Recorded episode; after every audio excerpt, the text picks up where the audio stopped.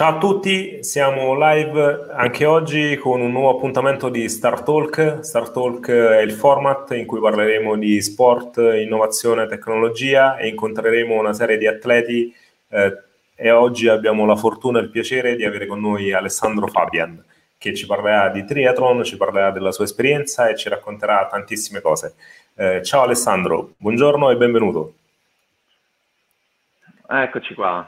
Ciao Michele, grazie per questa opportunità, veramente è un piacere poter condividere con voi eh, questa, questa, diretta e le nostre esperienze, perché oggi mettiamo in campo le mie ma anche le vostre, quindi grazie, grazie ragazzi, è veramente un piacere.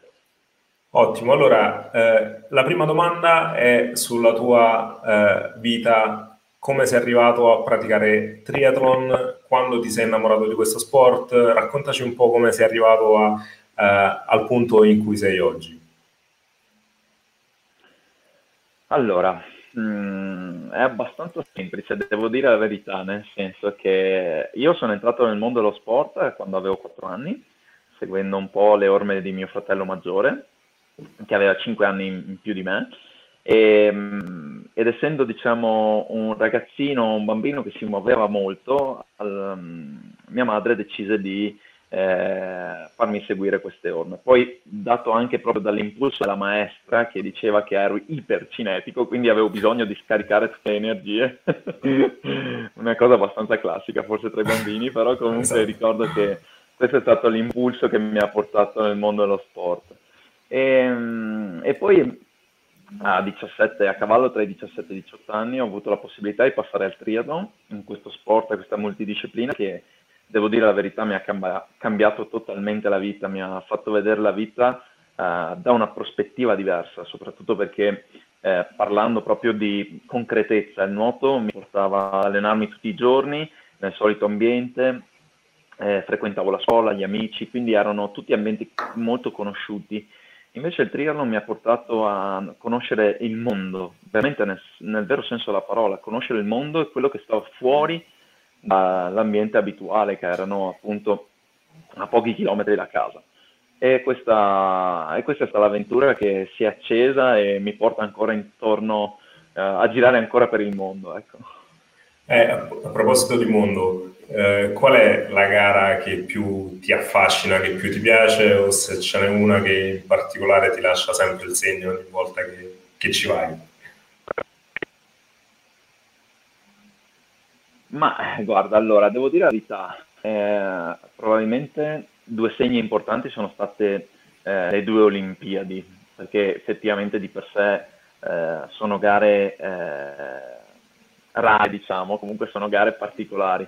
Eh, però c'è, c'è, stata una gara che mi è entrata nel cuore, che non era l'Olimpiade, che era una tappa di campionato del mondo che facevamo, che ho fatto per diversi anni, adesso in questo momento non c'è più, ma forse ritornerà era la tappa di Madrid, eh, eravamo a casa del campo in questo grandissimo ca- parco e mi ricordo che facevamo questa gara e, e, lì ho avuto anche i miei migliori piazzamenti, mi piaceva moltissimo perché il pubblico, poi forse perché proprio la Spagna eh, ci assomiglia comunque per certi aspetti, quindi eh, mi sentivo proprio come dire in una gara di casa. Questa è stata la gara che mi è sempre piaciuto, che in questi, in questi ultimi anni non ho potuto partecipare, ma spero veramente eh, rientrerà nel, nel, massimo circuito. Hai detto, hai detto pubblico, no? quanto, quanto, conta nel tuo sport che è sostanzialmente uno tra i più duri che, che si possano scegliere, che si possano praticare? Ah, quanto beh, conta? Il... Direi che molto, nel senso che forse le esperienze eh, più importanti per quel che riguarda il pubblico sono state le due Olimpi- Olimpiadi, appunto, e poi anche le gare nei paesi anglosassoni sono molto sentite, cioè proprio hanno il pubblico che è veramente mh, mm, eh, focoso, anche se non sono paesi latini, ma sono proprio focosi in questo. E, ed è pazzesco perché quando mi ricordo ho proprio presente due immagini delle Olimpiadi, una a Londra e una a Rio, in cui quando passavi c'erano le persone proprio che urlavano in una maniera pazzesca e, ed era fantastico perché proprio ti caricavano, ti sentivi proprio wow, quasi di camminare su, sull'acqua e, e, effettivamente ti tira, ti tira fuori delle energie che mai penseresti. Mi ricordo che eh, spesso quando passo in un luogo dove c'è pubblico, in un, un punto in cui c'è pubblico e ti incita, eh, ti vengono i brividi, ti senti comunque eh, un po' di energia in più, un po' di carica, ecco, questo sì, è veramente una cosa stupenda quando c'è il pubblico. In questi giorni ovviamente tutti i pensieri degli sportivi sono per Alex Zanardi, ah, sì. un grosso in bocca al lupo ad Alex, deve, deve tenere duro come ci ha insegnato tante volte. E più volte sui giornali abbiamo letto una sua frase, un suo pensiero che quando è stremato dalla fatica lui pensa che deve resistere altri 5 secondi perché quei 5 secondi faranno la differenza, gli altri molleranno e lui invece ce la farà. Eh, è qualcosa che, che, ti capita anche a te durante le gare che, che fai. Ovviamente fare una maratona dopo, dopo le nuotate e i chilometri in bicicletta ovviamente ti mette alla prova duramente. Quanto conta l'aspetto psicologico e motivazionale nel tuo sport? Allora, eh, ha proprio ragione Alex, eh, perché è così, nel momento in cui sei in crisi, è il momento in cui bisogna, um, diciamo, metterci ancora un po' più di energia, perché è il momento in cui poi dal down passi all'up. Quindi è veramente importante in quel frangente non mollare, perché è il momento in cui avviene il cambiamento o comunque avviene quel sorpasso della crisi. Ed è, ed è proprio così, infatti ci sono dei momenti in cui mi ci trovo, non solo nella prestazione ma anche al di fuori, che magari eh, viviamo eh, delle situazioni in cui dici ma chi ce lo fa fare, ma cosa devo fare, ma perché? Eh, magari eh, non ce la fai più e dopo un certo punto magari tieni, tieni, tieni, tieni, tieni finché a un certo punto avvalli, passi questo avvallo e torna torna questo up eh, ed è proprio vero tenere, tenere dura quei 5 secondi perché poi è una metafora che puoi utilizzare anche nella vita di tutti i giorni. E, però lo sport forse te lo mette davanti abbastanza in maniera eh, violenta ecco perché non ci, sono, non ci sono scorciatoie devi passare da, da, da tutti gli up e tutti i down che tu hai per raggiungere quello che vuoi. Assolutamente assolutamente. E parlando di up and down come è stato per te eh, subito, comunque accettato lo spostamento delle Olimpiadi di Tokyo di quest'anno? Quanto ha fatto male e quanto ha stravolto la tua preparazione atletica? Guarda, allora devo dirti la verità, proprio ieri sera ho fatto anche una live sui miei canali proprio su questo, su questo argomento, sul fatto di eh, questo momento di incertezza no? che molti di noi atleti, amatori, professionisti, eccetera, ma anche nella vita quotidiana siamo, ehm, siamo portati a, a vivere. E, ed è fondamentale eh, fare un po' i conti con se stesso, nel senso che, vero, hanno spostato, posticipato tutto quello che potevano posticipare, e, però questo mm, puoi vederla come una sfiga oppure un buon motivo per lavorare in quello che eh, puoi fare, in quello che puoi migliorare. E quindi dipende sempre da te, dal tuo modo di agire, interagire con la realtà che ti circonda. Eh, purtroppo gli avvenimenti accadono e sei tu che reagisci a questi avvenimenti, dipende solo da te, quindi in qualche maniera il tuo futuro dipende da te. E quindi può essere frustrante per un cioè ci sta che sia frustrante, però bisogna vedere quanto ti frusti poi, quanto continui a farlo questo, ecco. E su, che impatto ha avuto sulla, sulla tua preparazione? A che punto ah. eri quando è arrivata la notizia e come hai rimodulato tutto, tutta la tua attività? Allora, considera noi eravamo, io dovevo gareggiare i primi di marzo con la prima tappa di campionato del mondo ad Abu Dhabi ma esattamente il weekend prima di partire, noi dovevamo partire il martedì e il weekend praticamente sabato e la domenica stavamo scaricando, dovevamo fare dei lavori, dei lavoretti di rifinitura per la gara che sarebbe stata venerdì. Eh, ricordo che in quel weekend stato, c'era il, um, la gara di ciclismo su strada e, che aveva avuto i primi casi di, di coronavirus e, e, da lì praticamente abbiamo dovuto rivedere tutto, nel senso che hanno annullato la gara, siamo dovuti tornare a casa, poi da lì abbiamo voluto comunque proseguire, quindi siamo andati in America quasi subito eh, per proseguire e vedere comunque se il campionato del mondo sarebbe proseguito perché effettivamente nessuno avrebbe mai pensato a tutta questa cosa. Eh, quindi mm, diciamo che per metà marzo ci siamo accorti, intorno da metà 20 marzo, ci siamo accorti che le cose non si potevano più portare avanti, quindi siamo tornati e, e siamo, siamo, rimasti a casa eh, in quarantena come tutti. E diciamo che la mia routine non è cambiata tantissimo perché comunque ho, ho continuato ad allenarmi. Eh, ho continuato ad allenarmi indoor sui rulli, eh, correndo su un circuito di un campo del vicino da 350 metri e saltando il nuoto e facendo palestra, diciamo che la mia routine è rimasta questa. Eh, certo mi ha scombussolato logisticamente i piani perché con mia moglie avevamo deciso di farle prendere l'aspettativa quest'anno per 12 mesi e invece ha dovuto tornare al lavoro e quindi questo è stato un po' più eh, la questione difficile da, da, gestire, però alla fine ci si adatta, se si è abbastanza eh, bravi ci si adatta a tutto quello che succede, l'importante è è molto correlato alla rigidità che noi abbiamo, fisica e mentale. Adesso ho ripreso a pieno ritmo gli allenamenti, ci racconti un po' la tua giornata tipo?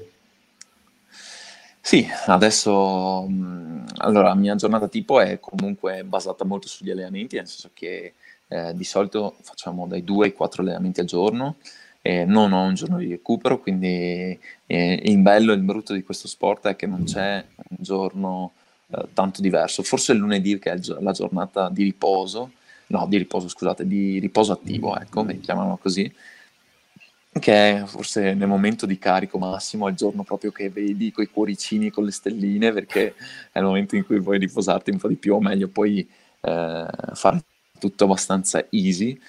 E, però comunque la mia routine è mm, quotidiana eh, in cui magari al mattino parto nuoto, poi eh, sotto pranzo di solito ciclismo e verso sera ho la corsa. Eh, diciamo che in linea di massima questa è la routine quotidiana, eh, cadenzata poi dai pasti da riposo, però tendenzialmente è sempre centrata sulla prestazione. Ottimo. E quante ore ti, ti alleni ogni giorno? Eh, andiamo praticamente dalle, mh, dalle 2 alle 6 ore al giorno praticamente, per un totale settimanale intorno alle 30-32 ore. Eh, quindi sì, insomma, 22-23 sedute di allenamento a settimana. Ottimo, quante, quante, una persona normale ne farebbe in un mese, se non in un anno, considerando anche, anche quest'ultimo periodo. Eh, vabbè, sai, cosa vuoi farci? È il mio lavoro, mi sono scelto un lavoro duro. Senti, a proposito di, di, questo coronavirus che ovviamente ha fermato tutto il mondo, ma ci ha dato anche un messaggio, diciamo, di speranza, comunque di attenzione verso l'ambiente. Quando tutto il mondo si è fermato, l'ambiente, la terra ha respirato, abbiamo visto animali riprendersi parte delle città, abbiamo visto l'inquinamento eh, abbattersi notevolmente eh, tu sappiamo che sei molto legato ai temi di sostenibilità. Ci racconti un po' da cosa nasce e qual è la tua ultima iniziativa che ti vede protagonista? Ma allora mi viene subito un'esclamazione da dire: Ma che figata è respirare aria pulita! È vero, eh... forse non l'abbiamo mai provato nella, nella nostra vita.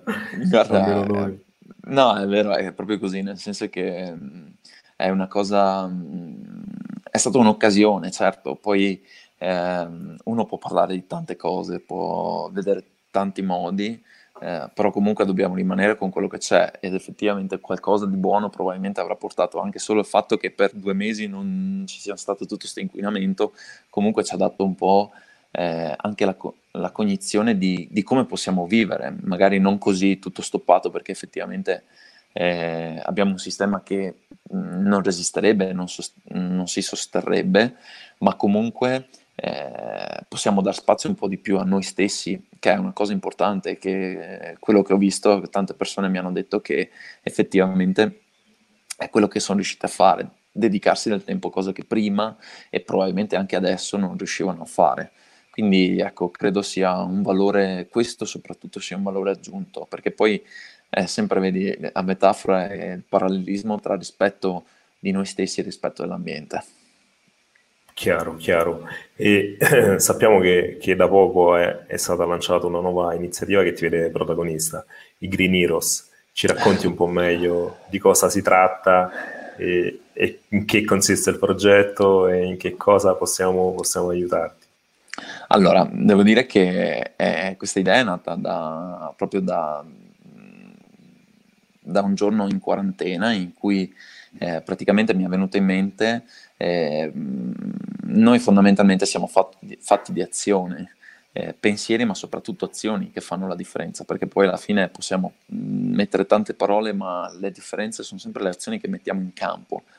E quindi ho detto, ma visto che siamo in un momento di difficoltà, eh, perché non possiamo fare appena finisce la quarantena ehm, un'azione che comunque porti eh, qualcosa di buono, che dia un imprinting diverso rispetto a prima?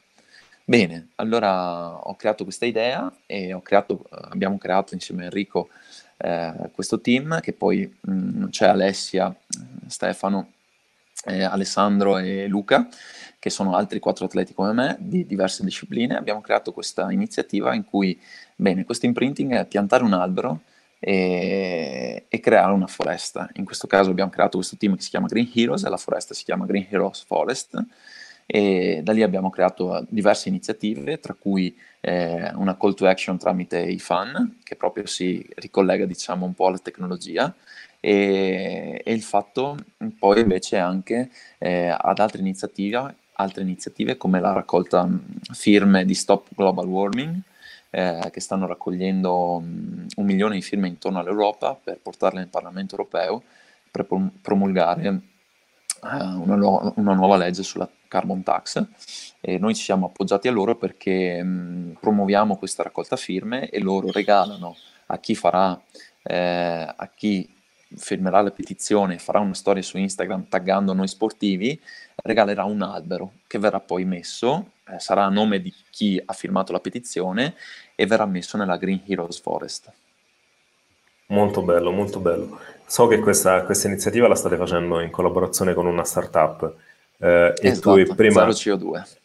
Esatto, e prima tu parlavi di, di tecnologia, eh, come le start-up, ma più nello specifico la tecnologia, sta cambiando il tuo modo di allenarti, sta incidendo sulle performance che hai durante le gare. C'è un impatto in questo senso oppure il triathlon è un mondo, tra virgolette, vergine da questo punto di vista?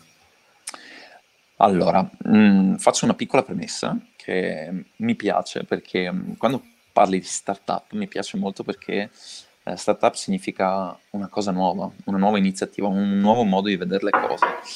E, e ti dico, in questo momento credo molto uh, in noi giovani perché in questo momento abbiamo una responsabilità diversa rispetto alle vecchie generazioni, dobbiamo cambiare un sistema, dobbiamo cambiare eh, qualcosa che finora ci ha portato dei risultati, però se andiamo avanti così rischia di collassare. Quindi eh, quello che vedo quando parlo proprio di startup, vedo questo grande gruppo di giovani che si mettono in gioco idee diverse, come per esempio Zero CO2 o come anche voi eh, vi siete messi in gioco ed è fantastico perché è una concezione di lavoro diversa, ci sono uh, idee, immaginazioni completamente diverse questo è una gran, gran figata.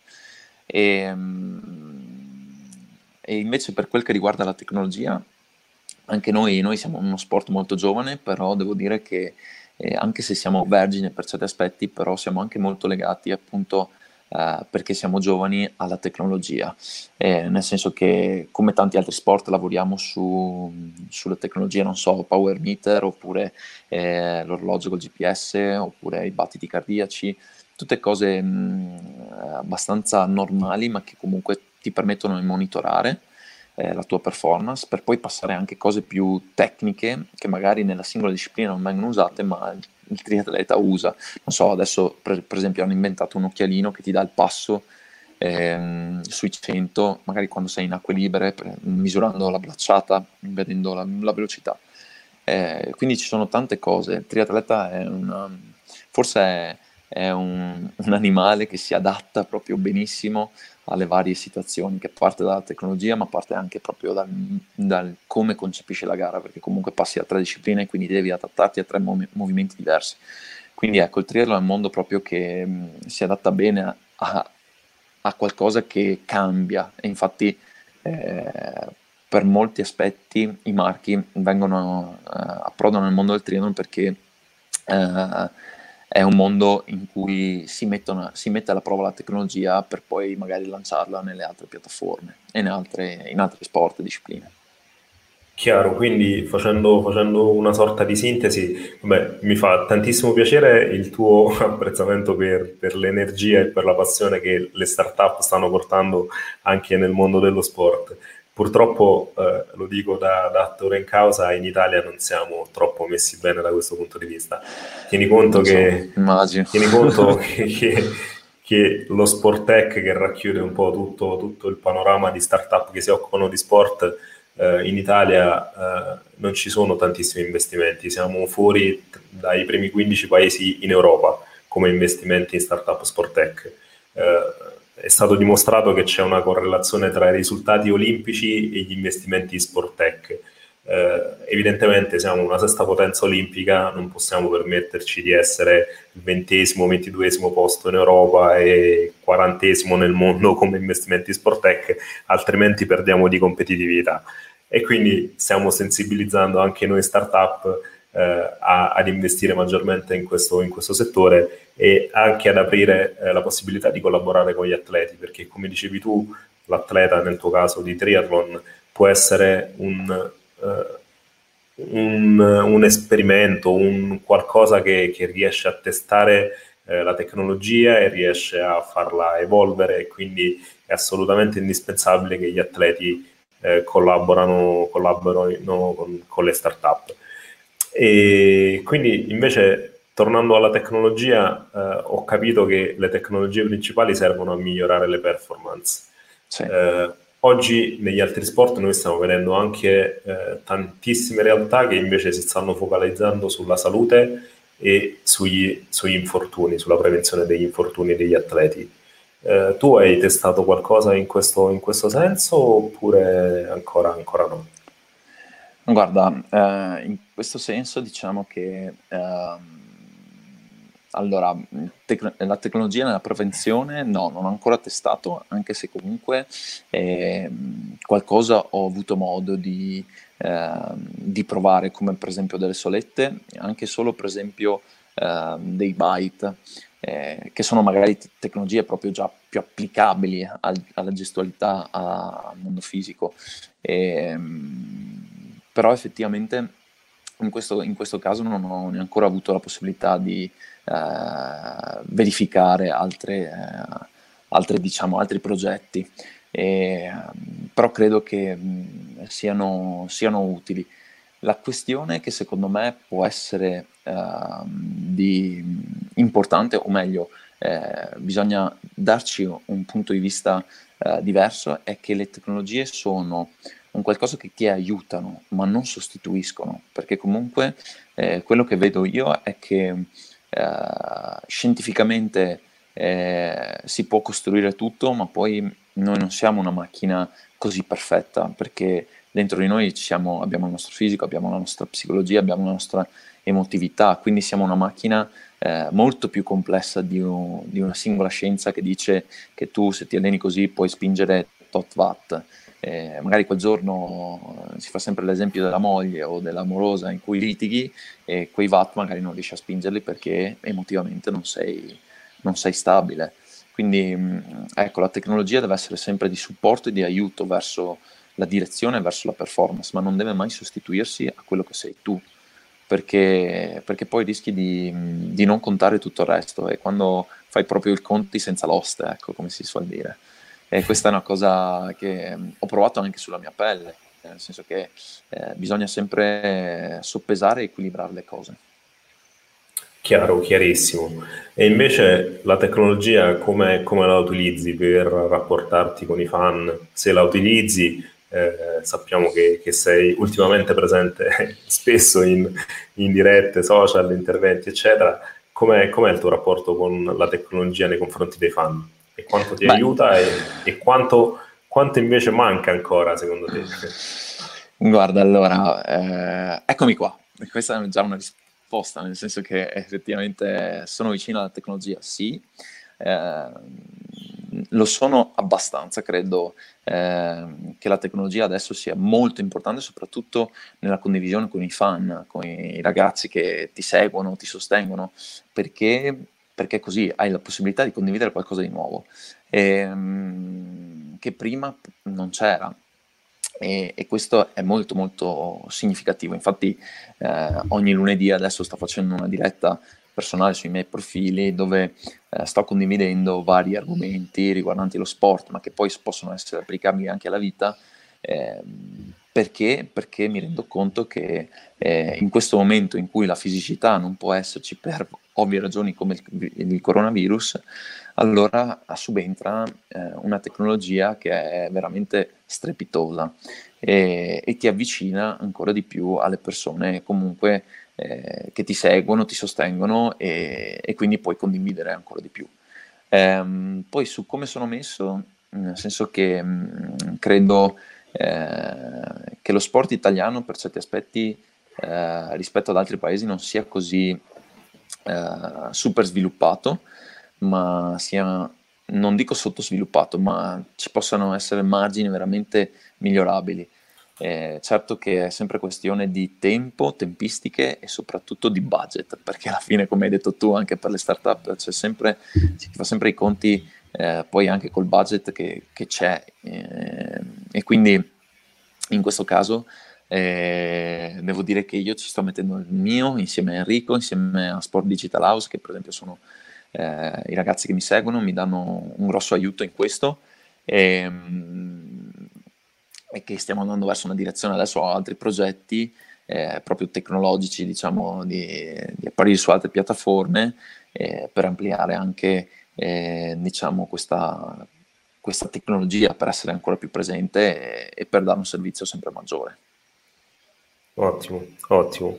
E prossimi, prossimi obiettivi che, che, hai in mente? Cosa ci puoi anticipare sul su prossimo futuro traguardando Tokyo? Poi ci, speriamo di vederci in Giappone. Noi stiamo lavorando pure noi come startup per essere a Tokyo, quindi ah, ecco, incrociamo le dita.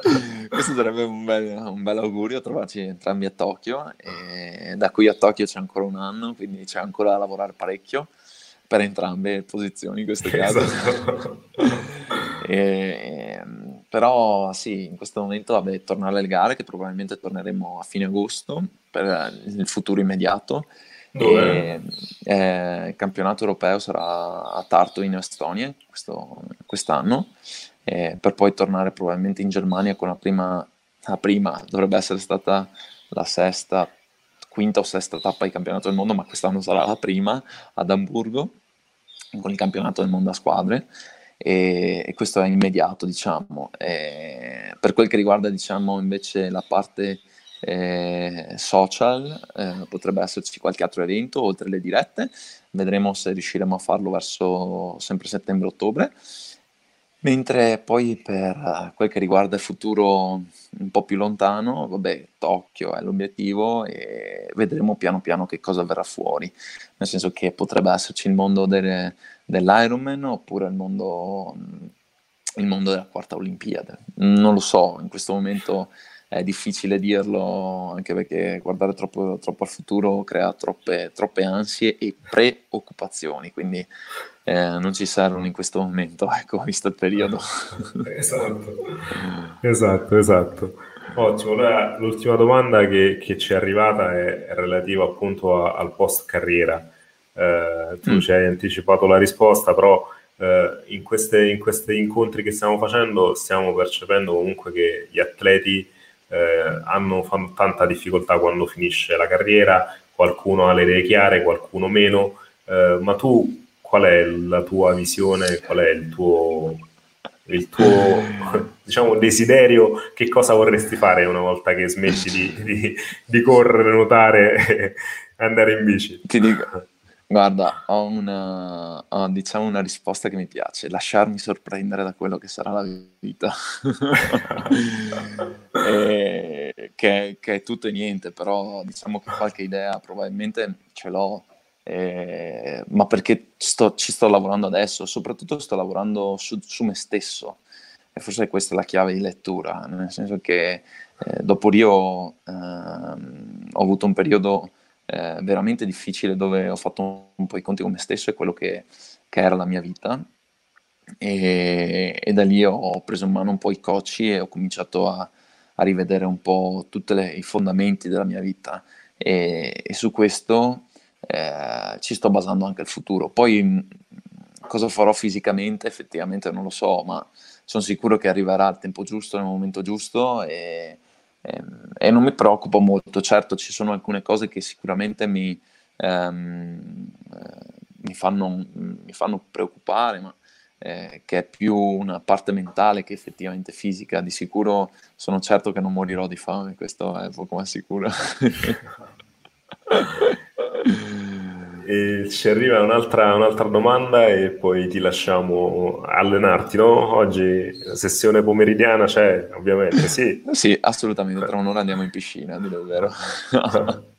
allora, ci chiedono qual è il tuo fallimento principale nella tua carriera sportiva, dove dove sei caduto più in basso e se ce la racconti un po'. Guarda, mh, mm, allora c'è stato appunto, io ho parlato di Rio, che è stato un risultato che comunque eh, non è stato ne- negativissimo, perché ho fatto quattordicesimo, e invece a Londra avevo fatto decimo, però il mio obiettivo era migliorare Londra e quindi quello è stato un fallimento per me molto molto importante, cioè molto importante. Mentalmente lo ritenevo importante quel fallimento perché mh, mm, sembrava darmi un valore e invece quel, quel risultato non, non, mi ha dato un valore ma è stato solo l'espressione di quel giorno e quella gara lì. E, quindi però devo dire che quello è stato un periodo antecedente in un paio di gare in cui eh, un mese prima all'Olimpiade ero arrivato ultimo e due mesi prima ero arrivato terzultimo mi aveva, mi aveva fatto vedere eh, una parte di me che, che, comunque era molto intensa, molto difficile da affrontare, eh, che era legata anche alla paura del fallimento. Eh, poi di per sé non è, l'Olimpiade non è stata un fallimento, però io l'ho vissuta così e questo è stato forse il momento più difficile da gestire e da cui effettivamente ho dovuto un po' leccarmi le ferite e soprattutto ricominciare e, e, ci, e ci, cioè, ci, convivo, comunque ci, ci, lavoro ancora tutt'oggi perché non è, non è finita lì, eh, perché, perché, le esperienze poi vanno pulite, vanno eh, rimodellate piano piano con la vita che viene. Certo, certo, assolutamente, assolutamente. Noi siamo, siamo arrivati in chiusura del, del nostro appuntamento. Eh, ti ringraziamo tantissimo, grazie Alessandro per essere stato con noi e dai, continueremo a, a seguirci a vicenda e ti facciamo un, bo- un, grosso in bocca al lupo per il tuo allenamento immediato, ma soprattutto per, per la ripartenza della stagione, per le prossime competizioni, per tutta, tutta la, tua, la tua vita anche personale. Ma grazie Michele, grazie, è stato veramente un piacere eh, condividere con voi queste, queste, idee, queste esperienze, perché comunque alla fine eh, poi i risultati passano e poi sono le esperienze che rimangono, che siano d'oro o d'argento, bronzo o di legno, tutto quello che vuoi, ma comunque alla fine è l'esperienza che, che, che rimane. Quindi eh, grazie, grazie, buona continuazione a voi, saluto i fan e tutti coloro che ci hanno seguito e alla prossima. Ciao, buona giornata. Grazie. Ciao a tutti. ciao. ciao.